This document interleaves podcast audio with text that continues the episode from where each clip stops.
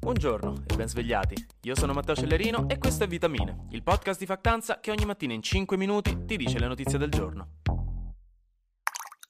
Ottime notizie, raga, si torna finalmente a parlare di Covid, perché era da gennaio che ci mancava quel retrogusto di lockdown, pianti notturni e maratone di Harry Potter su Italia 1. Pronti?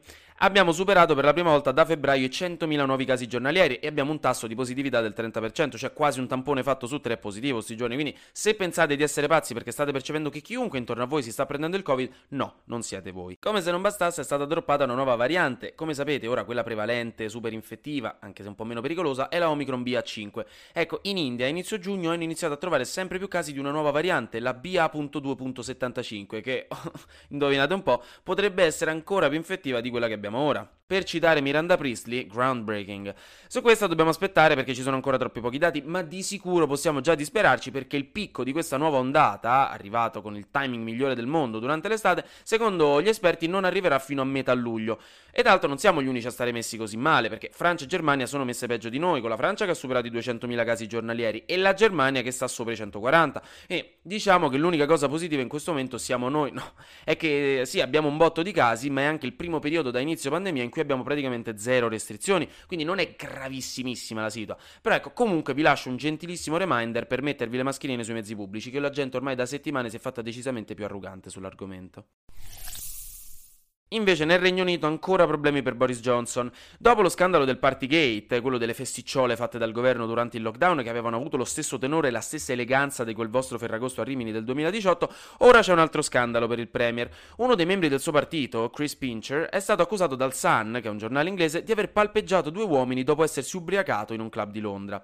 Il problema, a parte il fatto che l'abbia palpeggiati, il governo lo ha coperto, insabbiando le accuse e non facendo nulla a riguardo, anche in virtù dell'amicizia di Boris Johnson con il colpevole, ma alla fine, come i mozziconi di sigaretta che vi ostinate a buttare nel water, torna sempre tutto a galla e quindi Boris Johnson è stato costretto ad ammettere di sapere quello che era successo e a chiedere scusa. E se prima gli chiedevano di dimettersi, già col Partygate, ora campa cavallo. E visto che tanto lui la poltrona ha deciso che non la molla anche se uccide la regina, si sono dimessi per protesta due membri del suo governo, Rishi Sunak e Sashid Javid, che hanno detto di non poter più partecipare a un governo con un primo ministro con questi valori e questi comportamenti.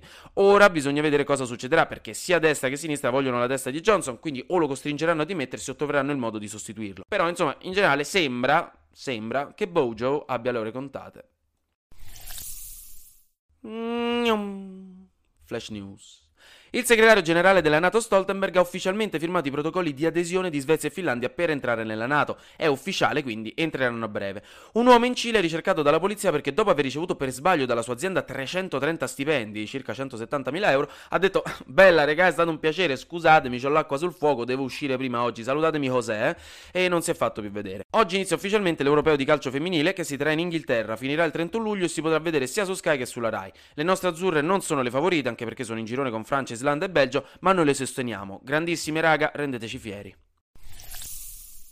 Chiudiamo con la realizzazione del mio sogno da 20 puntate a questa parte, perché finalmente posso dire con un certo grado di certezza e con il mio cappellino da meteorologo in testa che presto smetterà sto caldo che si stira. Arriverà infatti giovedì un anticiclone delle Azzorre che in teoria toglierà il caldo e porterà un abbassamento di 15 gradi delle temperature.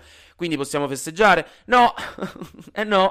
Vi pare? Con che audacia pensate che questa sia davvero una buona notizia? Smettetela di essere così ottimisti nella vita. Non esistono buone notizie, qui o si piange o si fa sarcasmo. Questo perché questo venticello fresco che arriverà, in contrasto con il caldo causerà piogge, tempeste, trombe d'aria e grandinate un po' in tutta Italia. Quindi vi volevate godere l'unica settimana di ferie che avete in un anno per prendere il sole a Sabaudia? No, grandinerà e forse vi prenderete pure il Covid. Mi dispiace. Finiamo in post scriptum con la rubrica Tutti i vostri amici sono a casa col Covid, quindi dovete trovare qualcosa da fare stasera. Oggi esce ufficialmente in Italia il nuovo film di Thor Love and Thunder. È quello con Christian Bale come cattivo. Dal trailer sembra molto figo e over the top, eh, lo stile tipico di Taika Waititi, quindi nel caso lo sapete, magari andatevelo a vedere. Anche oggi grazie per aver ascoltato Vitamine. Noi ci sentiamo domani, perché sarà successo di sicuro qualcosa di nuovo e io avrò ancora qualcos'altro da dirvi. Buona giornata. Пам-пам-пам-пам-пам.